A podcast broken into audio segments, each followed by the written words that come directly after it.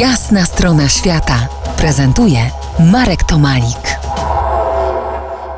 Wspominam dziś postać Pawła Edmunda Strzeleckiego, który w drugiej połowie XIX wieku zawędrował do Australii i prowadził tam badania przez kilka lat.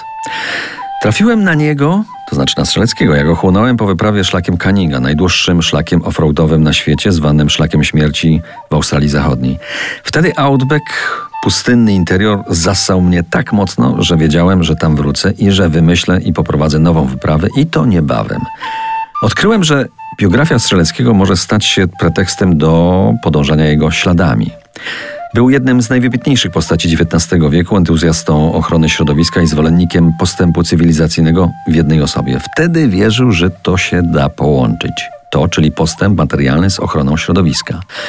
Wierzył też w sprawiedliwość społeczną i równe prawa wszystkich ludzi. Jako jeden z pierwszych białych odkrywców Australii brał w obronę aborygenów. To wtedy była rzadkość. W tamtych czasach była to nader oryginalna, niesalonowa wizja tubylców.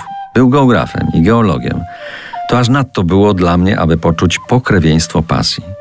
Zastanawiałem się, jak wytyczyć trasy. Przecież Paweł Edmund w czasie swoich wędrówek nie otarł się o pustynny interior. Przedzierał się przez lasy na niewielkim obszarze Wiktorii, Nowej Południowej Walii i Tasmanii. No tak, ale po jego odkryciach, jakże ważnych w tamtych czasach, pojawiło się kilkanaście nazw geograficznych strzelecki na mapie Australii także w szeroko pojętym outbacku.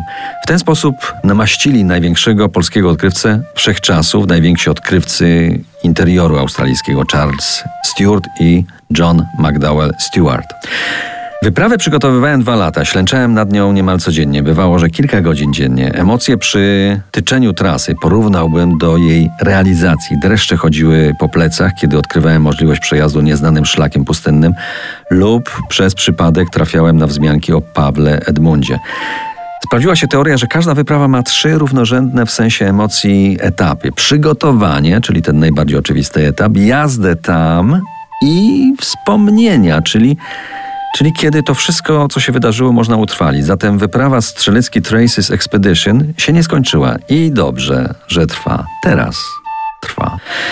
Bazę aut i ludzi miałem po poprzedniej wyprawie w Perth i stamtąd postanowiłem wyruszyć, choć były to tysiące kilometrów od śladów Strzeleckiego na mapie Australii i jeszcze dalej od terenów jego bezpośrednich eksploracji. To już nie była wyprawa jak poprzednia z motyką na Księżyc, a starannie przygotowana, przewidziana w wielu wariantach realizacji podróż. Drzwi do ambasady Australii i National Geographic były też po poprzedniej wyprawie otwarte. Nie miałem jednak szczęścia w przygotowaniach finansowych do wyprawy. Duża firma samochodowa, z którą prowadziliśmy rozmowy od pół roku i wszystko wyglądało, że dostaniemy kasę. Dwa tygodnie przed wyprawą odmówiła współpracy. Na całe szczęście miałem w rękawie dwa kolejne warianty realizacji wyprawy. O tym opowiem za kilkanaście minut dzielonych piękną muzyką RMF Classic.